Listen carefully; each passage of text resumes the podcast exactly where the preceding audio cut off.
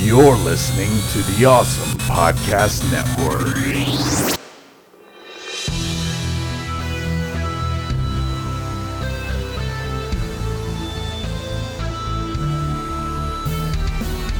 This is 80s Revisited. I'm your producer, Jesse Sedgley. And now your hosts, Daniel Santangelo and Trey Harris.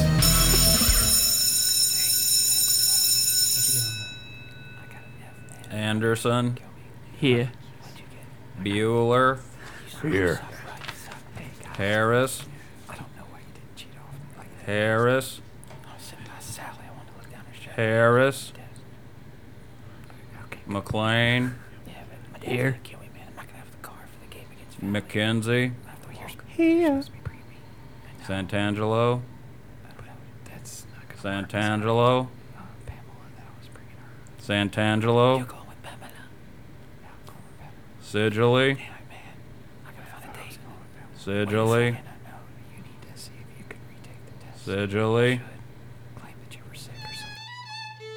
First rule about playing hooky from school is when you're doing a podcast is you just stay home and do the podcast, which is why we're here today for another blast to the past with 80s Revisited. I'm one of your hosts, Trey Harris, And the other, Daniel Angelo. and with us as always is our most excellent producer, Jesse Sedgley. Yes, I am. And we skip class today, much like one of our 80s heroes, Ferris Bueller, to talk about our hero's exploits. Yes, ladies and gentlemen, Ferris Bueller's Day Off on 80s Revisited.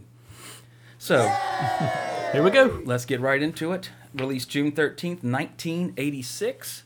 IMDb gives it a 7.9. Rotten Tomatoes, 84. So, pretty, Pretty close. As we tend to see most of the time, it seems. $6 million estimated budget. Opening was 6.2, so it made, it made its money back in the opening weekend.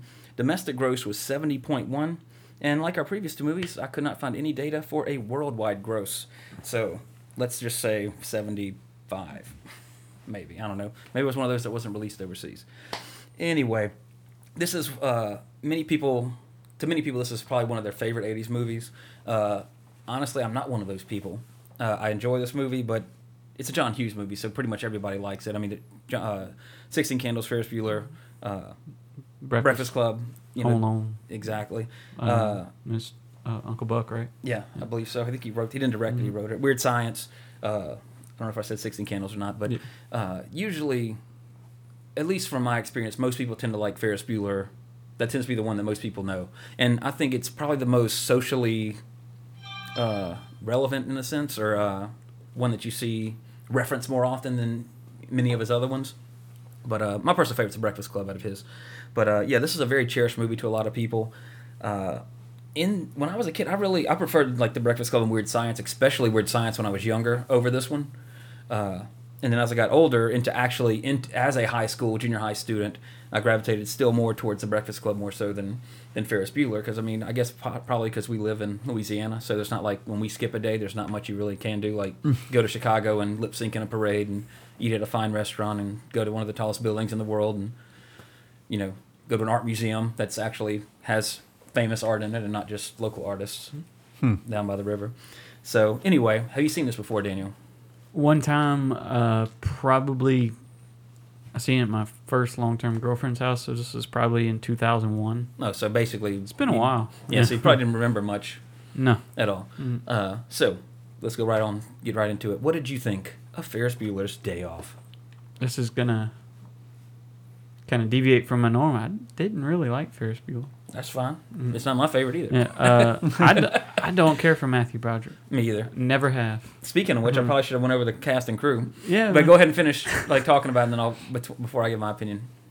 Um, he he comes off as a kind of a pansy for me. I think Uh, he doesn't. and I don't buy him as a person who could pull all this stuff off. He just seems.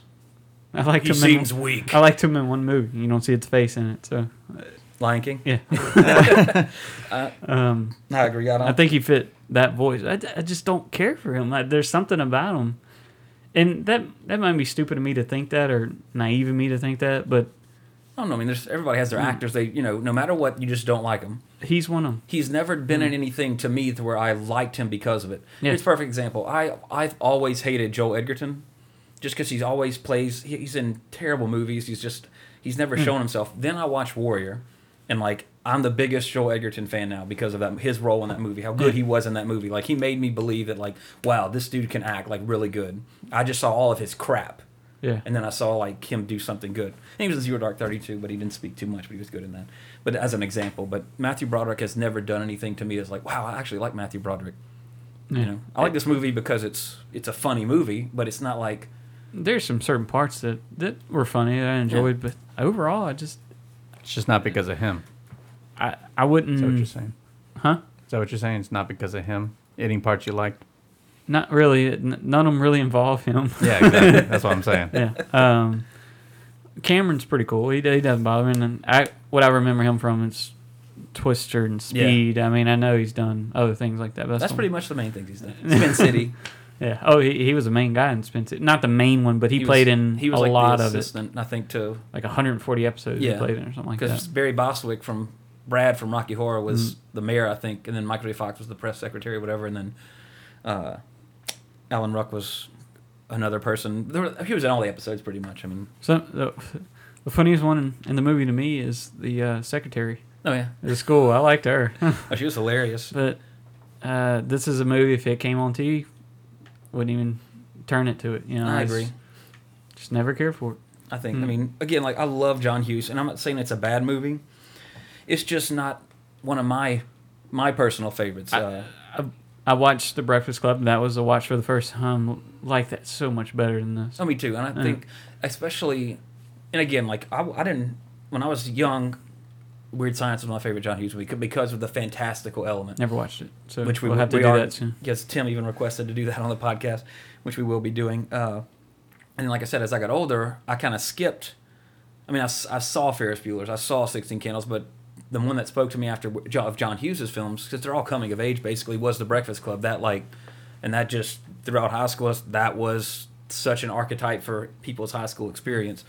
Uh, and so Ferris Bueller's just, you know, it's a funny movie, but again, it's if I see it on TV and you know Weird Times with the Breakfast Club's on, Ferris Bueller loses. And it might be, in a sense, controversial to what, because a lot of people love this movie beyond anything, which is totally fine. Yeah, my wife really likes it. Yeah. I mean, she sat there and watched it with me. and I was kind of telling her what I'm telling you now. Just, uh, she disagreed with me. We should have got her because my wife likes. That's a funny thing. Speaking of that, because my wife loved this movie, like she still loved it. She was like quoting half of it to him, like Jesus Christ, this is the first time she's ever quoted a movie to me. like you know, and I'm usually the one like we're watching Legend or any other Willow or whatever. I'm just like, oh, you know, quoting. She's like, eh. Uh, but she's like spouting off stuff before they say it. I'm just like, Jesus Christ, she really likes this movie. So maybe it's a chick thing. Maybe I don't know. So- if you're a chick, send us an email and let us know why you like it. so far, the my least favorite movie is the very first one we've done. Yeah. Um, the main character is the only thing that even kept it where it was to me. hmm So he actually kind of brought it up more from Big Trouble in Little China. He brings this movie down to me. Yeah. So if Matthew Broderick starred in Trouble in God. Little And China. Kurt Russell was in Ferris I wouldn't Bueller. finished it. as a 30 year old college student. Although um, I was reading Alan Ruck was 30 or 29 Yeah, he was when 29 when they filmed it, and he he, He looked, looks se- 18, 17 years Yeah. old to me. I mean, he looked. I never would have thought he was that old. well, tell me who it. else is in it. I sure will. Of course, written and directed by John Hughes, which you already mentioned. Uh, Matthew Broderick, of course, otherwise known as the voice of adult Simba, and also uh, Godzilla, Inspector Gadget, Glory. Now, I love the movie Glory. That is a Never awesome movie. Edward Zwick, Zwick directed it, wrote it, directed. I believe he also did Last Samurai, uh, The Killing Field, some other kind of. He does. He tends to gravitate towards toward true story type situ uh, toward movies. You know, not not necessarily based on a true story, but historical dramas. I guess I should say. Um, real quick, I, he wouldn't bother me if I met him like on the street and just talked Yeah. to him. He's not one of those that I don't. I think I would like him if I met him. Yeah. I just don't like him Yeah, as it's an not actor. personal. I just don't like anything he's done. Uh, like I said, I love Glory, but you know, and honestly, he's not bad in Glory. But the whole time looking, at it, it's like this guy is the leader of the squad. You know, I mean, he's not. He doesn't. He just doesn't fit. He's like- not the alpha male type. Yeah, you know, He I doesn't mean, have that he, he seems like he'd be A side. He fits more into a supporting role. Like Yeah. you know, he's uh, the R two D two to somebody else's three C three PO or something. I mean, you know, I mean, in that regard, he's just not. He's like the Wyatt. Well, you ain't seen Weird Science. I was gonna say though. I forgot the other dude's name though. Wyatt and Gary. Oh, don't know. Gary. Yeah, he's like the Gary to Wyatt. So to, I mean, he's not the main. He's not the main. He shouldn't be the main person. Have you seen the producers? The original. No, the the one with, that he's in. Oh, oh, the With remake. Nathan the- Lane. Oh no, I haven't seen that one. Oh, he's a good fit. Really? Mm-hmm. I'll have to check that one out. Because I, I, I remember when that came out, uh, I think because they duplicated like the extreme long shot from the original or something. And then, and Uma Thurman's in it too, isn't she? Yeah. Yeah. He won. I just never saw it. Didn't he win a producers was on Broadway, right? And he won a Tony for it. Didn't that would he? make sense. Yeah, Yeah. I think. I th- let's see what he what he got. Oh, I don't know if that'll be listed here. Yeah, but Broad, you know, that's but not that, that's a film good point. related. Though. If he was on Broadway, he seems more like an actor like that, Exactly. like not I a agree. film Mm-hmm. actor or Yeah. in a main capacity. I could see him being a star. He won on the Broadway. MTV Movie Award for Best Fight in The Cable Guy. Or no, he's nominated. I don't even remember. I Oh, didn't like the Medieval cable guy. Really? Uh-uh. It's my least favorite Jim Carrey. Really? Really? I should say. I like the cable guy. Uh, I forgot he was in it too, Tool. You already said that. Or we saw this. And War, Ga- War Games is a great 80s movie. But it, it's still, he's he kind of fits that role at least because he's a dork. He's a computer dork, basically. And then, you know, Ferris Bueller, he's supposed to be the coolest kid in school. He's supposed to be the Zach Morris Yeah. of this school. He's not Zach Morris. He's Screech. What if Zach did? What if Zach was in this movie? That would have been like the, it should have been Saved by the Bell, the motion picture. Because I mean, oh, you could, and honestly, you could almost see where they they took some of the Ferris archetype into Zach Yeah. Morris, like or some of the things that he did. Who doesn't like Zach really? You know? Exactly. Eh. You know, if Zach got some deadly disease, all of Bayside would, you know, save Zach. So yeah, but uh, the love So you're- interest. Oh, go you watched this in a post Zach era, Era. though. So if That- you had watched is this true. when it come out, that is true. you might have an. I would have different never watched it when it came out before the post Zach era. Yeah. Well, you get what I'm saying? For me, I was mm-hmm. born in '84. I'm two when okay, this came. but I'm saying if you Yeah. were old enough then, yeah, Yeah. Mm-hmm. in '86, And that, that, mm-hmm. honestly, Jake, that's a that's a really great point because I'm the same boat as Daniel. Now I was well alive when this came out, but I didn't. If I did see it before Saved by the Bell, I don't remember. Right? You know, I, probably might have saw it on TV, but not knowing what it was, etc. But we grew up, even though like there's a significant, you know, nearly five year difference between us and within all of us, we grew up in the age of Saved by the Bell. Basically, I mean that mm. was that was that was what I expected high school to be. We've talked about it on the podcast before, Yeah. like and and then seeing this is like after you know you kind of expect that Saved by the Bell thing mentality in yeah. a sense. And so this they one- took that idea and just Yeah. seemed to improve on it. and So Exactly. that's what you're influenced by now. exactly that, that's a really good point. Uh, but the love interest, the lovely Sloane, Mia Sara. Now she's pretty. Oh, she is Mm. gorgeous. Uh, and have you have you ever seen Legend? I don't know if you No. have with the Tom Cruise fantasy movie, Ridley Uh-uh. Scott. Awesome, awesome movie. She's in that. That's what I know her from mainly when I was a kid and had a crush on her from. But she is absolutely gorgeous in this movie as well. And she was also in the Van Damme action thriller Time Cop, which is on, one of Van Damme's best. I think I've said it on the podcast before. And you mentioned Alan Ruck, of course, was Cameron. And you mentioned, of course, he was in Speed and Twister and Spin City. And Jeffrey Jones, one of the greatest villains in several movies. Uh, as Mr. Rooney, of course, he was in Ravenous. Uh, but 80s wise, he was in Howard the Duck. And, um, of course, Ferris Bueller, which is ma- he's mainly known for. And he's also in the Tim Burton Sleepy Hollow. And he's also a convicted pedophile. Sweet. Are you serious? Uh, No, he just threw that in as a joke. yeah, I just, I, fuck you, Jeffrey Jones. I don't like you. I'm saying on the air, you're a pedophile. We're gonna start that rumor. No, but I actually didn't know this till fairly. Uh, where did I see it? Or I was listening to a different movie podcast of an old episode like a long time ago. And like, oh, he was in some horror. It was a horror movie podcast, and he was in some horror. movie. Maybe they were talking about Ravenous even. But yeah, I think in 2002 he got caught soliciting a boy to take naked pictures, sexually explicit naked pictures, and he got paroled and all this stuff. So he is a convicted pedophile. Yeah, he looks like it. Yeah, and especially yeah, creepy. kind of kind of buy. I know he's in Beetlejuice too. Yeah, Yep. Yeah, definitely. Uh, I forgot to mention that too. Uh, but he was nice in Beetlejuice. He was a good guy in Beetlejuice. It was you know uh, what's her name from Home Alone, Catherine O'Hara. That was the Didn't affect his bitch. action. Being a convicted pedophile. well. Look, look, watch 2002, and then it jumps to 2006 or 2000. Well, no, we had a No, TV show. no, he Never was mind. he was in there a while. Well, he was in there 2001, 2002, and then it jumped to 2006. Oh yeah, Go- so he had a little period there up. where they didn't want him voicing a pedophile, Yeah. voicing mm-hmm. somebody in a kid show. And that's all 06 too. Deadwood, yeah. So yeah, little known fact about Mr. Jeffrey Jones. And then one of an uh-huh. alumni, 80s Revisited alumni, Jennifer Grey as Jeannie, of course, Red Dawn, Dirty Dancing, et cetera, et cetera, and that's about it.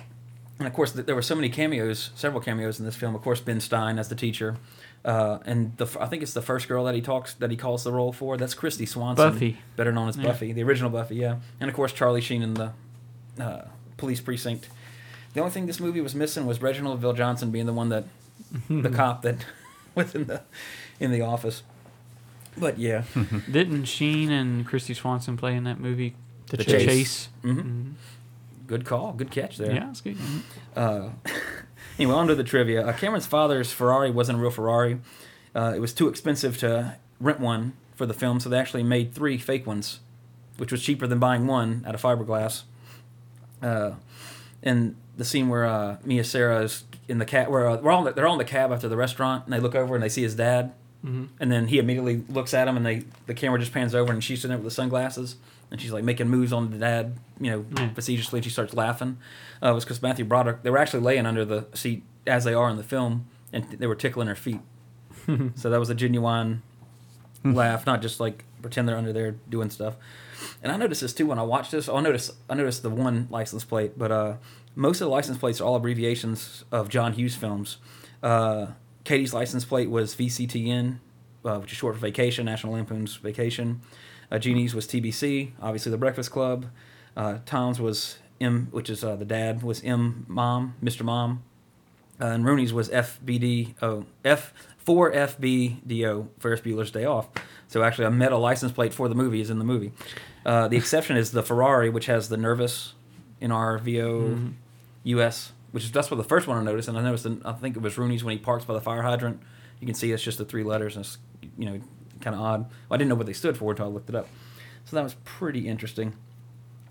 And uh, this was interesting too because, of course, uh, Hughes has his alumni, so to speak, in his movies. Molly Ringwald, sort of like you said, has been his muse. Anthony Michael Hall was in Weird Science, Breakfast Club, and Sixteen Candles. Uh, and he actually wanted Anthony Michael Hall for the role of Cameron, but he didn't want to do it because he didn't want to get typecast. Well, too late, buddy. You were already in the Breakfast Club, Weird Science, and uh, Sixteen Candles, so you might as well have done it. Uh, but also, Emilio Estevez was considered for Cameron, which I think he's a little too Uh, not. yeah. He's like a sporto, like just like in the. Breakfast Club. Like he, I don't buy him as that. I think Alan Ruck was perfect for that role, sort of a introverted wiener. Uh, now this is interesting for the role of Ferris. They uh, they looked at Rob Lowe, John Cusack, Jim Carrey, Johnny Depp, Tom Cruise, Robert Downey Jr., and Michael J. Fox. Any one of those would have been better than Matthew Broderick to me. Except Michael J. Fox, he's Marty McFly. He didn't need to be Ferris Bueller and Marty McFly. But Downey Jr. would have been great, especially because uh, he's in Weird Science too. Uh, but he's kind of like a, a lackey. But around that era, I think he would have been good. He could have pulled it off a little more believable, maybe that he's like he's this smart and this crafty to facilitate all this crazy adventure. Uh, the hall scenes where uh, Jeannie's walking down the hall and they, you know, they're getting money for, uh, you know, say Ferris and she like knocks out the dude's hand. That's uh, the same hall from the Breakfast Club where they filmed, same school.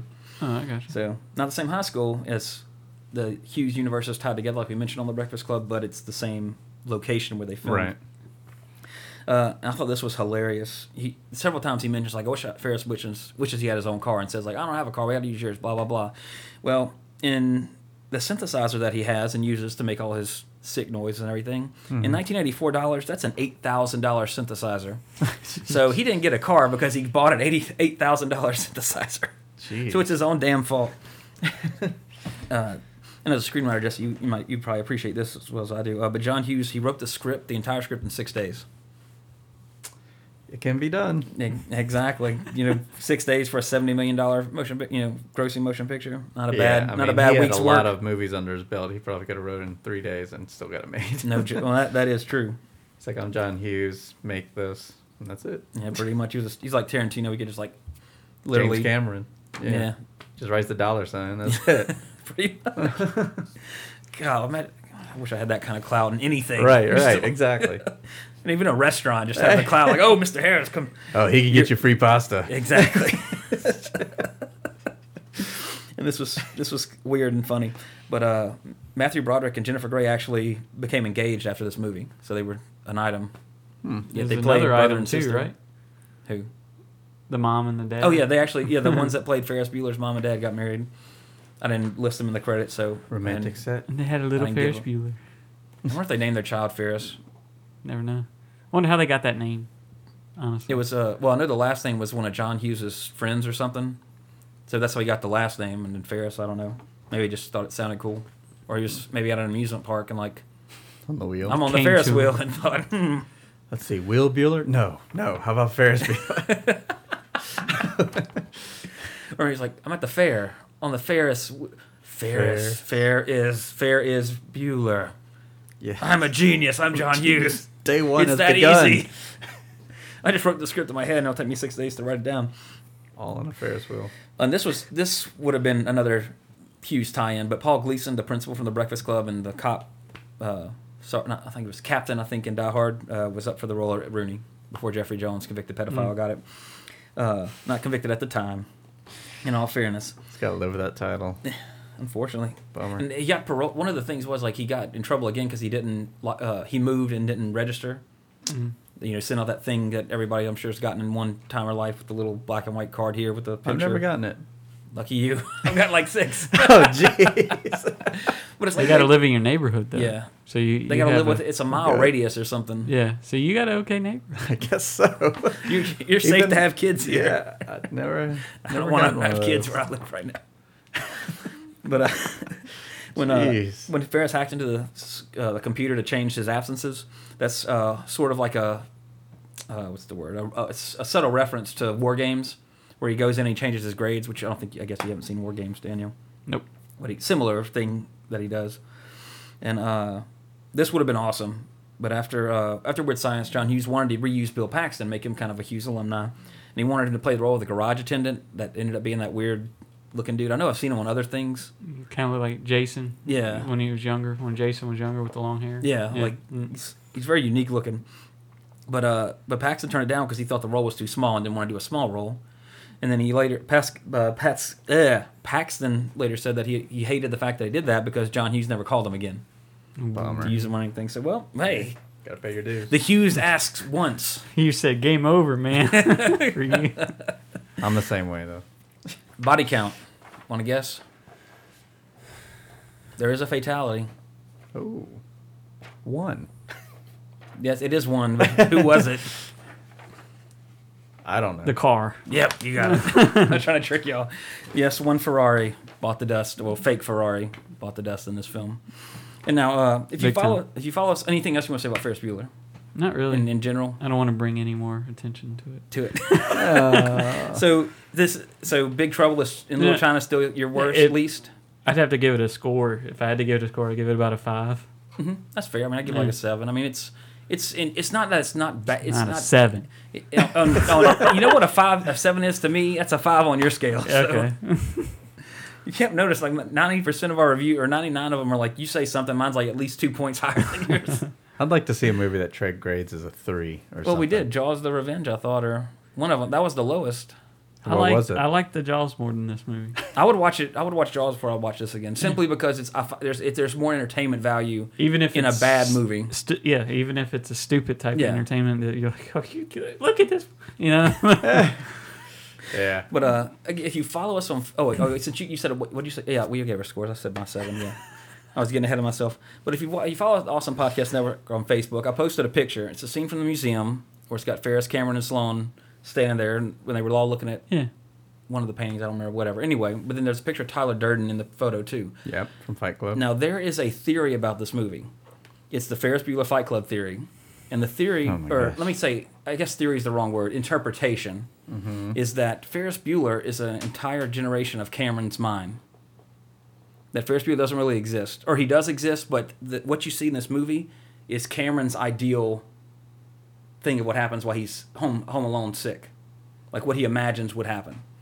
Now, I don't think that that's a valid interpretation of the film. I think the film's pretty much. I don't think John Hughes was that deep to pre Fight Club, Fight Club.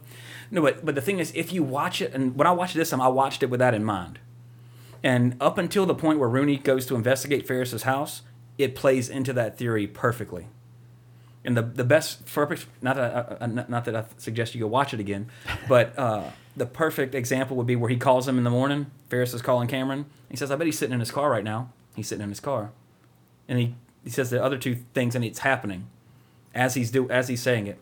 But there's other things because uh, like the, it, and it explains the more fantastical elements of the film. like how the entire community gets behind Ferris. It's all just, you know, Cam- it's it's Cameron because Cameron's and Ferris are the exact opposite. But the, also the parent relationship. Then, if you think about it, Exactly. get along with the father as opposed to Exactly. Ferris is it, again. You've seen Fight Club, right? I'm pretty sure. Uh, damn. We Oh might, my God. We might have But to do a special one 90s. episode '90s revisited Fight Club. I know everything about it. But yeah. I never watched But uh, anyway, well, Or do you. to fill you in. Yeah. Of course, Edward Norton's personality in the movie is much more reserved. Like, I have to do this. This is my life. Da da da da da. Like, I'm not gonna rock the boat, et cetera, et cetera. But then Tyler Durden is, you know, anti-establishment, Spoiler alerts. Fight Club. Oh, good point. Yeah. but anyway, uh, yeah. Spoiler alert since you said it. But Tyler Durden doesn't exist. Yeah. He's all Yeah. in Edward Norton. He is Edward Norton. So if you watch this movie with that in mind, up until a certain point, it does fit, but it doesn't pan out totally to where you could say this is actually a theory. Like you know, it, it works. It's like uh, listening or watching The Wizard of Oz while listening to Pink Floyd's Dark Side of the Moon. The first playthrough of the CD of the album fits bizarrely Yeah. accurate. It's the second when because you have to listen to the CD, uh, the album twice for the length of the movie. It's the second half that like crap just doesn't work. But the first half that you're watching, if you sync Wizard of Oz and Dark Side of the Moon, the album, watch them, all this stuff lines up bizarrely. Uh, have to soul all this reverse Led Zeppelin satanic messages thing. Oh, my sweet Satan! Yeah. Oh, my sweet Satan! I mean, you, I read a bunch of stuff with Jimmy Page talking about things with him in terms of satanic cults and stuff. Mm-hmm. I don't know, just weird things that you're kind of like, eh, I wonder if, Oh, or you- if I wonder if it's just bullshit that people are trying to have a little rise from, you know. Well, I think it's. I, I think. I think it is. Let me give you a perfect example. I'm a. I, I, I love like crap about UFOs, Bigfoot, Loch Ness monster, all that stuff. Because when I was a kid, that stuff fascinated me, and that was pre iPhone to where you know you you knew you, there was a possibility it could exist. That said, I'm a sucker for that Finding Bigfoot show because it's so bad. And every episode's exactly the same. I, I get personal enjoyment out of watching it and being like, they're going to say they heard something. Did you hear that? It's like the ghost. Yeah. Ex- the exactly. show. It, it's so predictable and just funny to me. Hmm. It'd be on CNN if, it, if Ex- they actually if, discovered if they something. found something, we wouldn't have to wait for the next episode of Finding Bigfoot. Exactly. It's worldwide news. They found a fucking Same Bigfoot. with ghost hunters or whatever. exactly. Ghosts are real. And here's the This deal. night on CNN. Here's the here's the stupidest thing about the show. If you're looking for Bigfoot or you're looking for something, why do you have a camera on your face the whole time? you know the ghost hunter thing too. There's so many. I've only seen maybe four or five episodes, and I'll, I'll be honest. I've only watched those episodes because they went to places that I've been to personally, right. like the St. Augustine Lighthouse, the Alamo, et cetera, et cetera. Myrtles. Yeah, like exactly, exactly. And there's always, you know, they're always showing them, and like they walk into, them, oh my god, there was shine the light over there. I saw a girl there. Motherfucker, why don't you have a camera on your fucking head to where we, you know, yeah, then then like go into these places. I bet you ain't gonna see shit. Yep. But that being said, the reason I was going on that kind of tangent was that, uh, like people, you know, like the Mitch Hedberg joke, like maybe Bigfoot is blurry. That's his problem. you know, It's a big it's out like- of focus monster. but like this episode I watched the other day, like this dude like had a trail cam set up and like there's this black blob that appears in one frame. He's like, I think that's a Bigfoot. No, dude, that's a motherfucking leaf, like branch blowing in the wind. Like you saw that because that's what you wanted. You know, you're looking for Bigfoot. You saw Bigfoot because you wanted to see Bigfoot. Similar situation. You're looking for something. Yeah. You're gonna find it. You're gonna Yeah. you're gonna put it in there. I don't forgot why I was even given this reference because we didn't. I didn't talk Because about it. people are lining up things like uh, Oh, yeah. the Pink Oh, Floyd yeah, thing or the Tyler Durden thing because that's what they want to see. Yeah, thank you for bringing me back from the brink of total confusion. But uh, There's always conspiracy theories. well, yeah, and they're easy to come they're easy to potentially make it p- plausible yeah. in in certain way No, but the I mean, whole well, i don't know if i want to get into this but well, just give an example. I mean, you have 9-11 yeah, and then you lately you have sandy hook yeah. did it really happen Oh no, You- the government did it. There- It was a government sleeper CIA agent that went in there to spur Obama's gun control laws. there you go And that's the oh, same thing with the Oh, theater. yeah. The government was giving these people these exact drugs.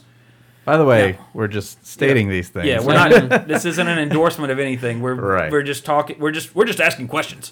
Yeah. but anyway but you can always go oh well, that's true oh but Well, well, some people Yeah. buy that shit. People hook, want line, to and sinker. believe. No, I'll be perfect. I'll, 9/11's a great example. When I started hearing all these theories, I, I did my research. Like, okay, some people like, hmm, okay, no, that's that's obviously not true from what I'm seeing and what people are saying.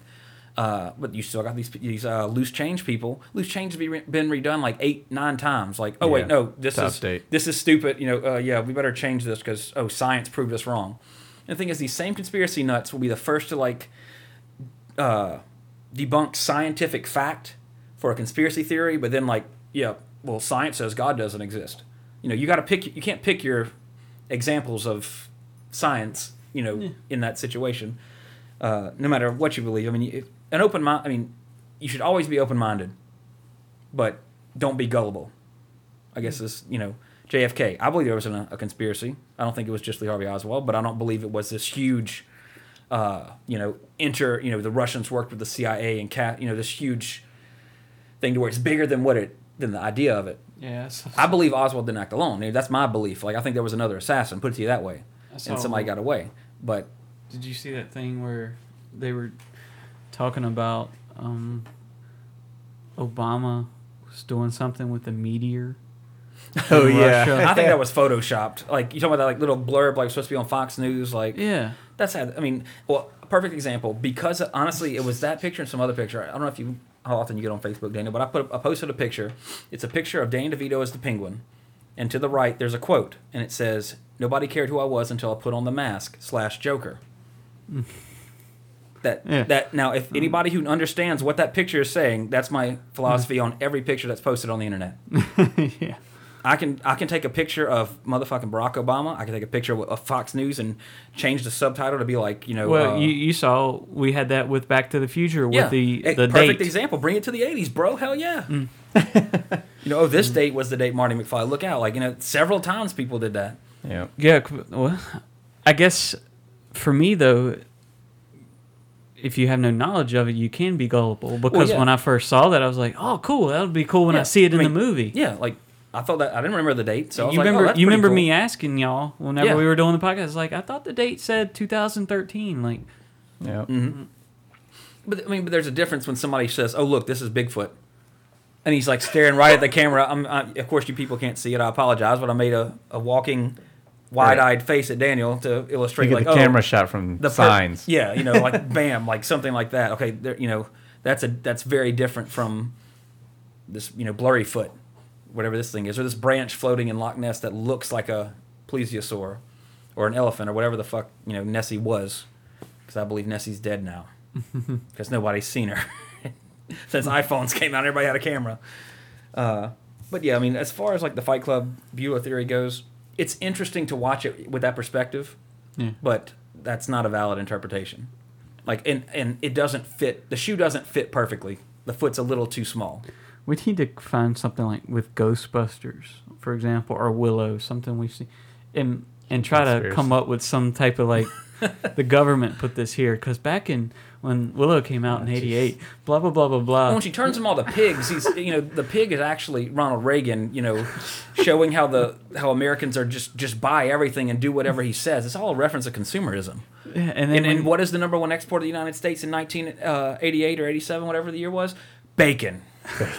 That is a fact. You know, I, because I'm saying this and you're listening to this, this is a fact. And, and the Right, fact that exactly. Cherlindrea's wand was used to turn them back into Well, humans. well, did you what notice, does Daniel? Cherlindrea's wand, the actual curvature of the Hey, wand? That's what I was gonna say. You noticed that too, didn't you? I did. Oh yes, Exactly. You, It's- you notice that that subtle little spiral towards the middle of it. Exactly. That means But, whatever. But of course, the biggest the biggest conspiracy about the entire film, of course, is the fact that Lord Dannon is a ginger. Ooh, that- So that is true. beware the ginger. anyway, but uh, I encourage you. Uh, you know, And it, and if if you do a lore backwards, it's a lore. whoa. And Madmartigan is of Nimigar. Nime. and Willow is Wole. Wo- lo- wo- Whoa. Wolil. Which is ancient Algonquin for Jesus Christ or something. That's, Yeah, that- Tony- that's that's how this shit gets started. Daniel backwards Yeah. is Linad. Tony is why not. Stacy's white cats. Trey is yurt. Yurt. You're What's Jesse? He That's said. it. He said. He said. Tweet us your name backwards. or just send us your name and we can figure it We out can do it ourselves. But uh, yeah, so I encourage like Thanks, if, experts like if us. you like Ferris Bueller's and you never heard this crackpot theory, What's that called? A palindrome? Yeah, palindrome. Okay, like name, race car. Name a three-letter one quickly, y'all. Want to go? Go. What's the three-letter? Wait, is there not supposed to be one? I know there's like one number of letters where there is no known. I was too busy putting Ferris's name backwards. Seraph. Seraph? That's like the, that's also means like an angel or something or Seraphim? so he's like you know that goes into the Fight Club theory that you know he's saving Cameron from his existence. He's actually Jesus. Without the beard. Oh no, What's see- the- mom. Three-letter palindrome. Okay, What's a four-letter? Quick, go, go. I- Four dude, letter? give me time to think. Uh, deed. There you go. Oh, good D, job. five-letter. Refer. Okay, six. Wow. Uh, bu- um, Refer. Two F's. uh, six letter. Mm-hmm. Tweet There's- us your six letter There's, palindrome. there's more than one, but that's one I had trouble with. Redder. redder. Oh yeah, I it's more guess so. redder than the other. Mhm. That's a stretch. Seven. I didn't come prepared for man. this. I I gotta, I, know, gotta this like is- think. It's just trivia. I just know race car. That's it. Somebody says, "Wait, that's Race seven car, letters." Race it. car. Okay, well there you go. That's the, when someone goes name a palindrome I'm like race car. There you go. Okay, Okay. that's, that's a a long. good That's a too. big one. You know, it's a big one. All right. That that's our veer off for the for this podcast, like the Oh, Captain man. Planet, which was after. Captain Planet was still the best. I thought I thought about it for days afterwards. Like I wish I would have said this. Like that is a that's a whole episode worthy. You have to revisit Of- that. But yeah, if you if you like Ferris Bueller, watch it and then like pay attention to especially the first half of the movie before Rooney goes to investigate uh, Ferris and everything of how that theory it does it, again it's Dark Side of the Rainbow Wizard of Oz comparison. It works for half the movie, but it doesn't pan out in the end. So definitely check it out if you like it. And in the real world, again, this was released June 13th, 1986. On uh, June 9th, the Rogers Commission releases a report on the Space Shuttle Challenger disaster, which happened earlier of the year on January 28th, uh, where they basically said the booster failed and the chunk came and hit it and you know caused the fuel leak, which then ignited and blew up the shuttle. I remember exactly Spoiler where it was. I'm waiting for the Michael Bay film yeah. Challenger, where Yeah, the, the explosion part is like 30 minutes long and slow motion. But Yeah. I, I was in I think second grade or third grade, where they actually the te- like a teacher came to the room and said the shuttle blew up and like we wa- we all went to the library and like watched the news, Hmm. like when Reagan came on and no no I take it back I'm sorry I'm mistaken, they actually let us go home early because of the shuttle that the shuttle blew up, because I watched Really? Reagan's speech at my house. Let you go home early. Yeah, You sure it just wasn't later in the day? I'm pretty sure because I remember like being home early. Now again, this is like what 20, 30, 28 years ago. I could be mistaken. That's a But- funny reason to go home early. but- early. Michael Landon. He was on Challenger. he didn't want to die of cancer. He wanted yeah, to. we went home early when Michael Landon died. I didn't. And I thought he was still on Airwolf. yeah, But uh, let's see. We'll tie. I'll tie this in my next little bit of real world stuff into Daniel's uh, wheelhouse for this week. But on June nineteenth, uh, Len Bias, a American college basketball player, he suffered a fatal cardiac arrhythmia from a cocaine overdose, less than 48 hours after being drafted by the Boston Celtics in the 1986 draft. Second overall pick, DOA. way to party. He was um, going to be one of the great ones. A lot of people like Mhm. just. Well, he would have been on the Celtics with Larry Yeah, Bird. extre- extremely athletic guy. Like uh, one of those. I'm trying to compare it to like something maybe in football or baseball, but it's hard to think of because it didn't happen that much. So he Like, definitely was a t- wasn't a Tim Tebow. no, he, he he's gonna be he was gonna be a good one. Uh, should I go into my Yeah, yeah. spiel now, Yeah, which actually involves the Boston Celtics? There as we go. well. It was, that was the segue from the real world into Daniel's wheelhouse. uh, I guess we could call it Daniel's wheelhouse of sports past. Is that okay? Sure. I- I Well, hey, it's yours, bro. You guys need musical cues. I'm We gonna do. have to fix We need that to up. work on Yeah. that. I'll get that. We'll get it. Yeah. Um, Ferris Bueller's Day Off came out in June 11th of 86. Couldn't find anything exactly on the 11th, but I got one close on uh, June 8th, the 40th, or the Boston Celtics beat the Houston Rockets for the NBA championship, which was their 16th at that time. Um, they beat them in a seven-game series, four to two. Can you name some of the roster? Of the Celtics? Yeah, let's see if you can give me three at least. No, I A couldn't. leprechaun. I can give I you. don't know. I can give you Larry Bird. and That's about it. Okay. Well, it, they did have Larry Bird in '86. Uh, Kevin McHale, you never heard of him, or Robert Parish. Robert Parish actually went to Centenary Really? in Louisiana. Um, at the time, see this this is this is a lot of my sports thing is going to be kind of trivia for you, just to see how much you know or don't know. Sure. Um, I don't know. Made me look like an idiot in front of millions of people.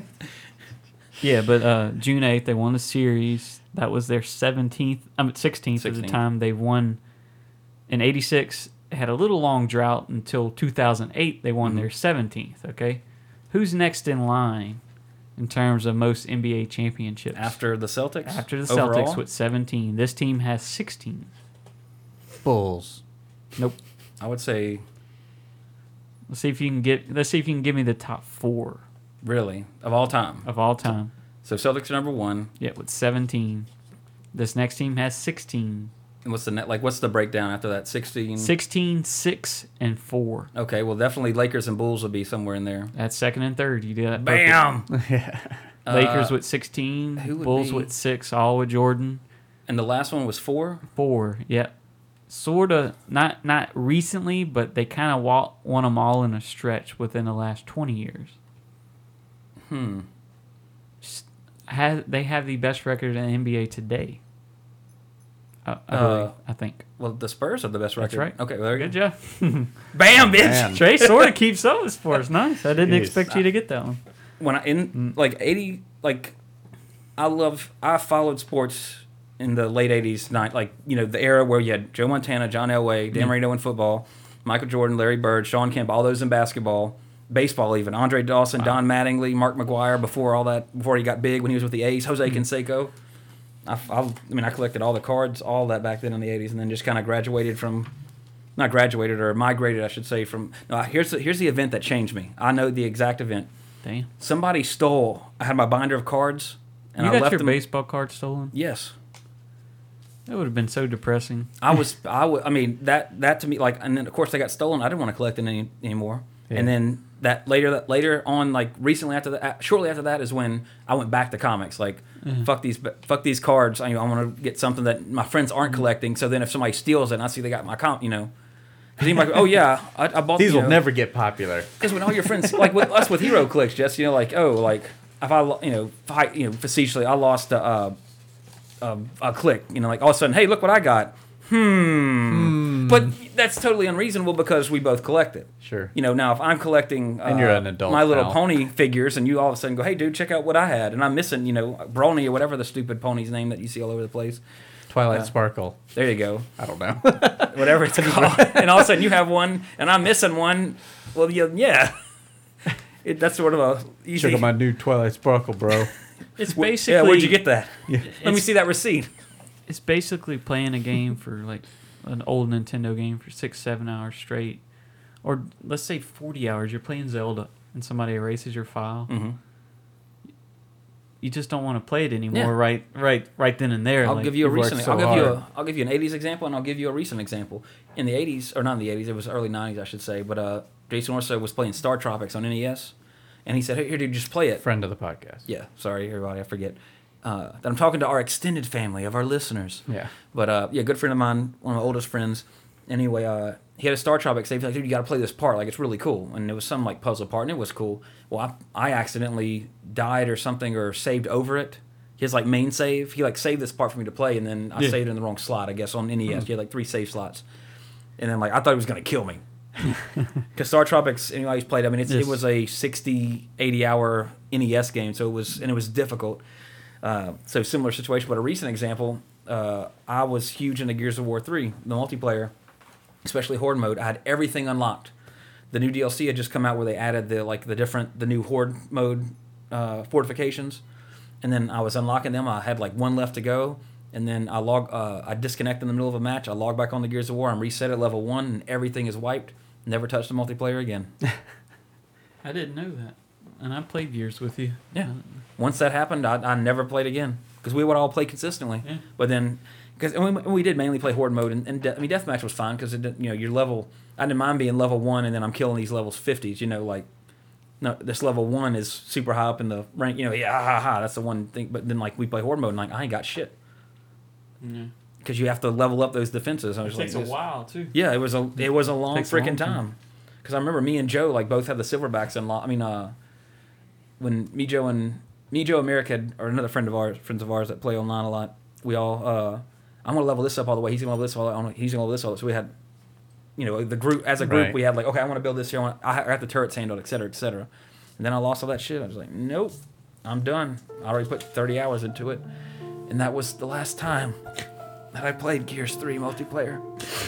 And if the new Gears game that comes out in two weeks does this to me again, There's another I'll just- Gears game. Gears of War Judgment. I'm sorry. There's nothing you could have done, lost. Daniel. Give me your save file.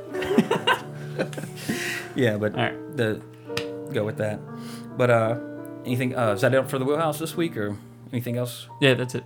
Cool. Uh, but now for our Back to the Future segment, I figured uh, we talk about the Os- a little bit about the Oscars. We come back from the '80s and talk about the Oscars, which just happened for us this past Sa- uh, Sunday. Excuse me. By the time you listen to this, it'll still be this past Sunday. So very current.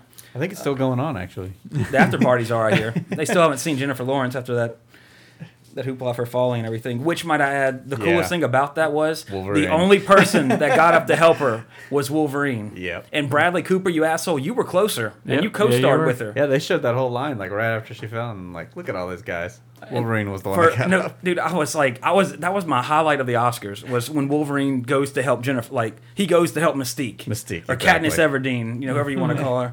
Yeah, You know, Mystique. he Keep goes to help universe. her. You know, it was so awesome. And like, all and I love Hugh Jackman. Like, he, I think he's like a, just an awesome. He's a great actor to me. He's a guy you want to have. I don't even drink. He's a guy you want to have a beer with. Yeah, he had to redress as Wolverine, or have the Wolverine hair. And I'd say because I think he's kind of he's not a method actor like Daniel Day Lewis, but he's you know he gets into his roles. We're like, let's go have a beer, but I want you to be Wolverine tonight. All right, Bob. Yeah, All right, Bob. go fuck yourself. You know. but anyway, that was that was my my personal highlight of the Oscars when Wolverine, being a true fucking man, gets up to help a lady who falls, Yeah. especially someone as cute as Jennifer Lawrence. But anyway, She's uh, gonna be so huge. She already is. I mean, I've always, I mean, I've. Uh, I like her too. Oh, I, I, I think she's great. I mean, I didn't like Hunger Games, but I, as, as an actress, I think she's phenomenal. Uh, Winter's Bone, which she was nominated before, I think uh, last year, year before, whenever, uh, fantastic in that.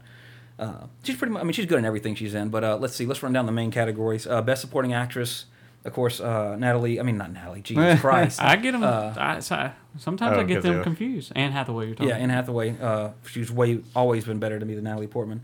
But anyway, uh, of course, I don't think that was a surprise to anybody that she won Best Supporting because that one scene we've all seen Les Four Mis. I mean, that I Four watched. minutes I, of Les Mis. I watched that took. scene and thought, okay, there's your winner for Uh, like. yeah. There's no que- There's nothing else this year that could beat that, and there wasn't. Sorry, Dan, I didn't mean to kick you under the table. Playing footsies with you, thinking of Anne Hathaway. Uh, then Best Supporting Actor was uh, who won for that? Christoph. Oh yeah, Waltz. Yeah. Uh, I loved him in it, I- Yeah. That wasn't a. I don't think. I think he was a pretty much favorite to win. Uh, especially not seeing Glorious Bastards because I heard he kind of plays the same character. that's that's my only. I mean, he was just amazing to me in, in Yeah. in Django. Uh, I I'm mean, surprised he was supporting in that movie though, because it seemed like he was always there. yeah. Yeah. It just didn't have the name. Uh, the name of the movie Sometimes was I, Django. Django. sometimes I wonder how they decide. Is Yeah. it based on screen time? Or I assume if you're not the main character, oh, you're okay. so considered supporting because well, that's what I'm saying. Like, yeah, that story almost has two main characters. yeah. It do, I mean, for the first or let's see, it's three hours. So the first two hours, it does have I mean, he's the first one you see. yeah. Yeah, he's the first one you see, and You see him all throughout all the way until yeah, exactly yeah. till the end. But I guess since it's Django Unchained and not uh, King Schultz Unchained, Right, right, exactly. You know. but if it would have had a generic name like Pulp Fiction, yeah, that, he could. you have He probably could have got a a best actor. Maybe you know, the Academy has their secrets, their Right. ways. Uh, but a perfect example too is that uh, for the Golden Globes, Waltz and DiCaprio were both nominated for the Golden Globe for supporting. Yeah, which I wish Leo would have gotten it because God, I, like as much as I scene. like Christopher Waltz, like Leo was phenomenal in that movie. What a pro!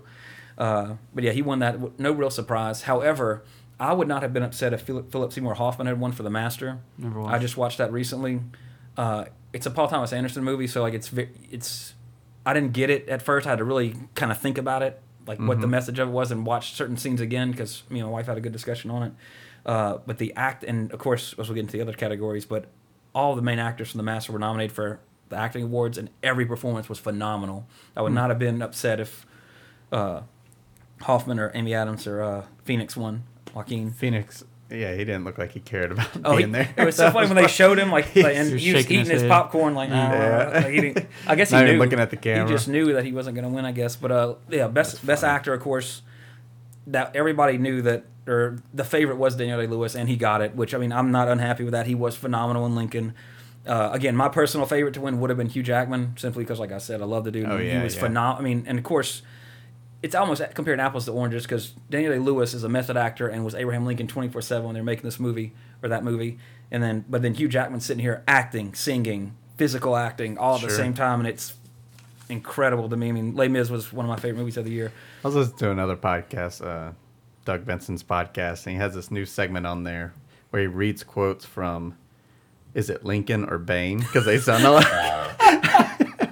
Oh my god! I wish I would have thought of that. That is genius. Oh my god! so he reads the short quote and he does it in the voice because it kind of sound like if you think about it. And it was a lot of people get it wrong, surprisingly. Even I was getting it wrong playing along with the Yeah. podcast. Four score and seven years Well, ago. those are the obvious ones, yeah. That's all. One of them was like, "Are we ever truly born?" You know, it's like, Yeah. is that Bane or Lincoln? Yeah. I think it was Lincoln. It was, yeah. Or ever, yes, I can't imitate him, but I mean, I know like that's that Daniel Day Lewis, and he, I mean, he deserved, it. he definitely deserved it. Again, I would have liked to have seen Hugh Jackman win because I think I just like him better as an actor, mainly because of, I guess his role selection is appeals more to me, like his role in The Fountain, of course, Wolverine, Les Mis, Oh Uh, yeah, yeah. yeah, The Prestige. I mean, I've always liked Hugh Jackman. I think he's a great actor and a great person. But Daniel Day Lewis is too. And actually, when Daniel Day Lewis won, that's his third Oscar. So he's now the highest recipient or most recipient. I don't know how to word that. I just watched uh, My Left Foot today because I'd never seen that. That's what he won his first. Mm-hmm. yeah, one his for. first one four and a half. What was the second one? Well, There will be blood. yeah, I couldn't remember if it was that or Gangs of New York. Uh, He was great in Gangs in New York. oh, that, that's my favorite. That's what I wish. Uh, that and Hawkeye from Last of the Mohicans are my two favorite Daniel Day Lewis roles. Uh, Lincoln was awesome, but it's just it doesn't beat the you know freaking Hawkeye or uh, Bill the Butcher. I mean, Bill the Jesus, Butcher, yeah. what a He what got a villain. nominated, but he didn't. win. Yeah, was it supporting for that? I think too. I don't think it was. I think so. Yeah, because he because he wasn't the main. Uh, but yeah, no big surprise there. Uh, again, Joaquin, like when you, if you ever see the Master, it's very it's long and it's again it's Paul Thomas Anderson, so it kind of it drags out a little bit, but it's it's very deep. I mean, you know what I'm talking about, Disney, because I know you've seen some of his other stuff. Uh, Yeah. You seen Magnolia or anything like that? Didn't know? Okay, yeah. Well, you know what's that's what I'm drawing that comparison to. But uh, Joaquin was phenomenal in the Master. Like he was the his his man, like full transformation of an actor. Like he he looked this character, he acted this character. He was creepy, he was weird. It was a phenomenal performance. I would not have been upset uh, if had he won over anybody else. Like it was, he was amazing in the movie. Uh, but that being said, uh, best actress, of course, went to uh, Jennifer Lawrence, which we mentioned at the beginning. The favorite for that one that most people were speculating was going to be Naomi Watts for The Impossible, which I haven't seen that yet. Uh, to say how she did, but uh, Silver Linings Playbook was. I mean, Lawrence was good. I mean, it's well deserved. Uh, Amy Adams, of course, was in The Master. She was nominated. She was great. She really didn't have much screen time though, as opposed to like, as to be like, I guess because she was the main female in it. Like she had less screen time than Christoph Waltz. Like as far as like, or, or even dialogue, even Yeah. you know. Yet she's nominated for best actress. He's nominated supporting. But again, I guess it's that dynamic that she's the main female in the movie, so that's main actress, not supporting actress Yeah. etc. So, and then uh, of course, best director went to Ang Lee for um, Life, Life of Pi, of Pi. which was that's who I wanted to win. Period, because that movie was Yeah, Uh, you need to try to. yeah, Yeah. You need to see it. Like it's Life of Pi is phenomenal. Like uh, I was honestly surprised it didn't win Best Picture. Now, now, of course, I can say what I thought was going to win after the Oscars. My my gut told me that I did think Argo was going to win, but I wanted Les Mis or Life of Pi to win. More specifically, Life of Pi was my favorite film of the year. Like I think let me let me rephrase that. It was the best picture of the year. Mm-hmm. Not and it was as well as being one of my favorites. Put it to you that way. Uh, but yeah, Ang Lee won for best director. Well deserved. Like that movie like it's just it's a beautiful movie and uh i read i think it might have been on amazon when i was research looking up the book or something uh but the book was really considered to be unfilmable Yeah. Just based that. upon the like what it, the story it's telling which you wouldn't know that by watching the movie because the movie's phenomenal well i mean directed acted just Or the special effects were really good. and the, th- the thing is there of course it's no spoiler there's a tiger in the movie Yeah. uh, I won't say the tiger's name because that is a spoiler. But um, in the movie, you're Tigger. hard pressed to decide. Damn it, Jesse! You just spoiled the movie for like everybody. That's how they get away. He just Yeah, he just says- bounces across the water. and they just get to land. But Look at what Tigger might as well just boil the whole thing. And they go to the Hundred Acre Wood, and that's where It's Mowgli Pi and for the rest of Tigger. Universe. It's actually the Jungle Book two or three or whatever number they're on. Anyways, sorry to stop you there. Yeah, oh, that's no problem. But uh, the the effects are phenomenal because there are parts where I can't remember the ratio, but it's like out of all the shots in the movie, only like three are a real tiger, and the rest is all CG. Hmm. Whereas there's some, I mean, of course, there's some CG parts. Obviously, that has to be a fake tiger. But for when I heard that ratio, I was awestruck by how well this uh, because there's always that unca- they call it the uncanny valley where a digital representation of a human or an animal will never something about it will always look off. Oh hmm. yeah. Uh, yet in this movie, there were parts like I like I, I could not tell you if it was real or fake. For for some shots, That special effects department is uh, bankrupt now. really, Yeah, Probably from for the bankruptcy. Well, I mean, you'd And they won. they'd- I think no, they won for best effect. They won the Oscar for best effects too, I believe, over Prometheus and uh, I just thought Avengers. they, even they were in financial trouble. Yeah, Yeah. the dude said something in the speech. and they cut him off, didn't they? oh yeah, oh, Yeah. you're right because they, they, like went totally blank. Like Yeah, they didn't want him to talk about that. yeah, yeah, but I mean that was it was, and of course when you're nominated against the Avengers or even Prometheus, Prometheus's effects is uh, effects is effects were I thought honestly aside from Life of Pi were the best. Like that's why I would have given the Oscar. Like that would have been my pick. For Uh, for visuals. coolest trailer noise, it was definitely Prometheus. Was trailing. I was hoping that was in the movie, and it wasn't because I love that noise so much. Well, that same kind of noise from Aliens, like the trail, the trailer for Aliens has that similar Yeah. kind of droning noise. Uh, yeah, but uh, of course, Ang Lee won for Best Director, and then Best Picture. You had nine nominees. Uh, I saw all of them except Amour. What was the other one? Seems the It's a beginning film. The beginning of Up. Oh, a dude, long version. That's the exact reference I made to my wife when they showed like you know they did a weird thing this year. They It's announced like three at don't- a I- time. I don't and they really showed the wanna clip. watch it. I was like, that's Yeah. up. That's the that, they I made a movie of the first ten minutes of up. yeah. because they literally i mean he shows them feeding her and I, and he's sitting there alone like you know what's going to happen now i don't even need to see the movie obviously the wife dies yeah. i'm not i haven't seen it so it's i'm speculating. That one speculating point it's not a where they showed it uh, for her part, you know. oh yeah where she spit She, yeah, I was like, oh my god. that part That didn't i was like happen i gotta see that movie now i gotta see what kind of crazy It shit's just going took on Someone needs to cut that up. in with Yeah. up.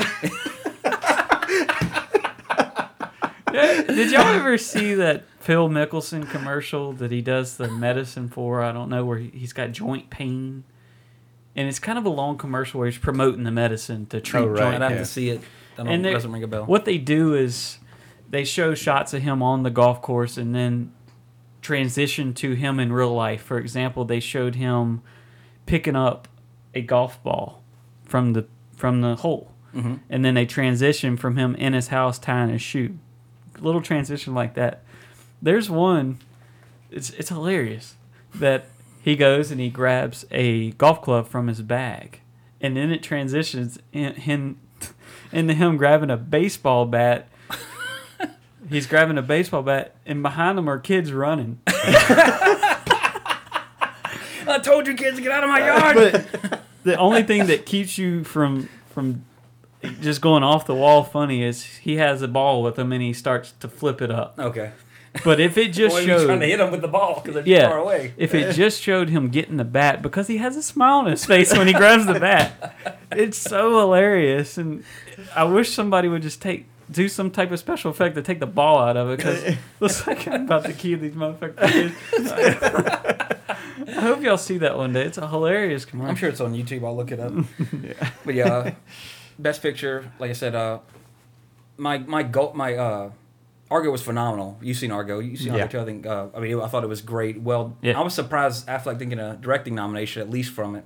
But I still think Life of Pi was a He, he better won the director. Globe, didn't he? I believe so. He did. Uh, yeah. So I wasn't surprised that Argo won. That was actually my like pick that what the like what the Academy would pick. And I know again I'm saying that after the fact, so you can believe me or not. I was But, happy uh, with the speech. Oh yeah, I thought it was great, especially the fact that you know he won for Good Will Hunting like I think 10, 15 years ago, Yeah. and then he you know, said he came full circle. That's a movie right there that's going to happen in twenty years. Yeah. You know, so- you know, I guarantee it. Um, but it was uh, yeah. I mean, I wanted Life of Pi. Life of Pi would have been like my favorite, my one to win, but Les Mis and Life of Pi were the two that were nominated that I was really hoping either one of those would win. Uh, but I'm happy with Argo. Uh, I'm so glad Zero Dark Thirty didn't win because I don't understand the hype of that movie. Um, Uh, Silver Linings yeah. Playbook, like that's, I mean, that was like a, just a token nomination to me. I haven't seen no more. I forget what else was nominated. But Um, the one with the little black girl. oh yeah, I haven't seen. That's the other Beast one I haven't seen. Southern Beast of Wild. I really want to see that one. Uh, I like the story of it. Like, you seen it? Or- no, no, no, or no, no. just- Not. I mean, the making of it. Like, they did everything the way we shoot stuff. Mhm.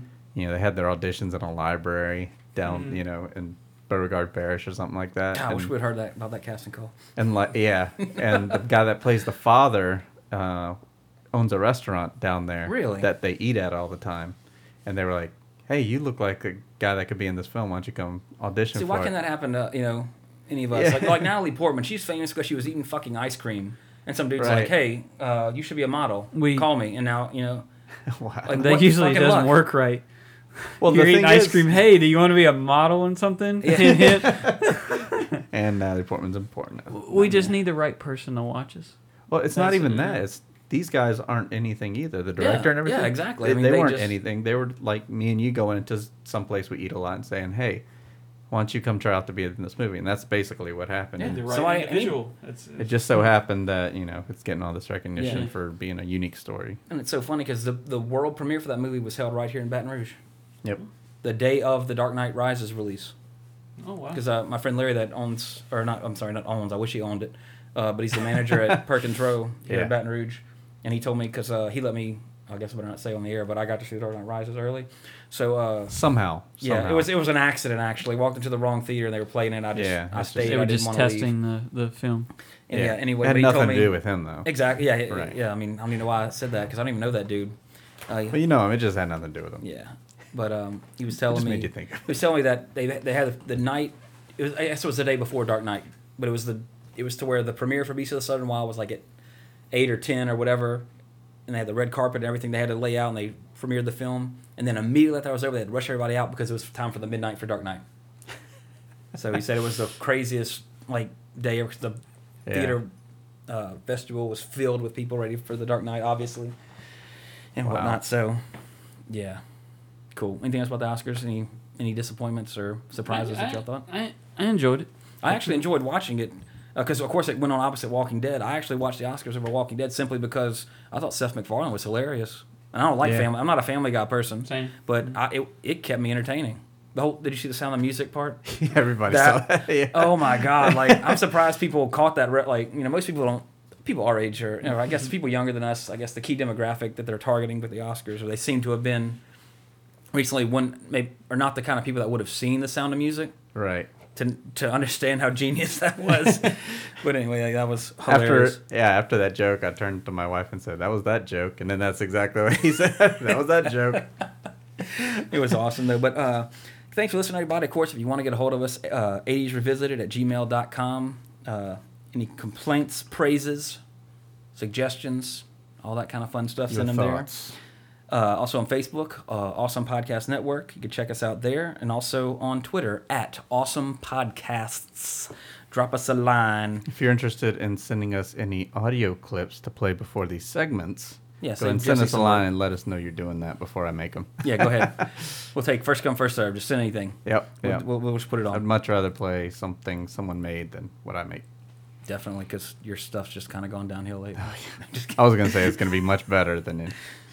I don't know. You're talented, Jesse. I'm not just saying that because we're at your house using your equipment and you're doing all this. But seriously, you're very talented. But uh, to segue from our Oscar Back to the Future segment to next week, we will be doing, I believe, our first Best Picture winner on 80s Revisited as we revisit the Oliver Stone classic Platoon. Oh Lord Jesus, it's a fire. And there was a lot of fires in that movie, as we'll reveal and talk about next week. So we'll see you then, everybody. Until next week, I am Trey Harris. I'm Daniel Santangelo. Jesse Sedgley. Cowa Bueller. Mm. Bueller. Scooch. Bunga.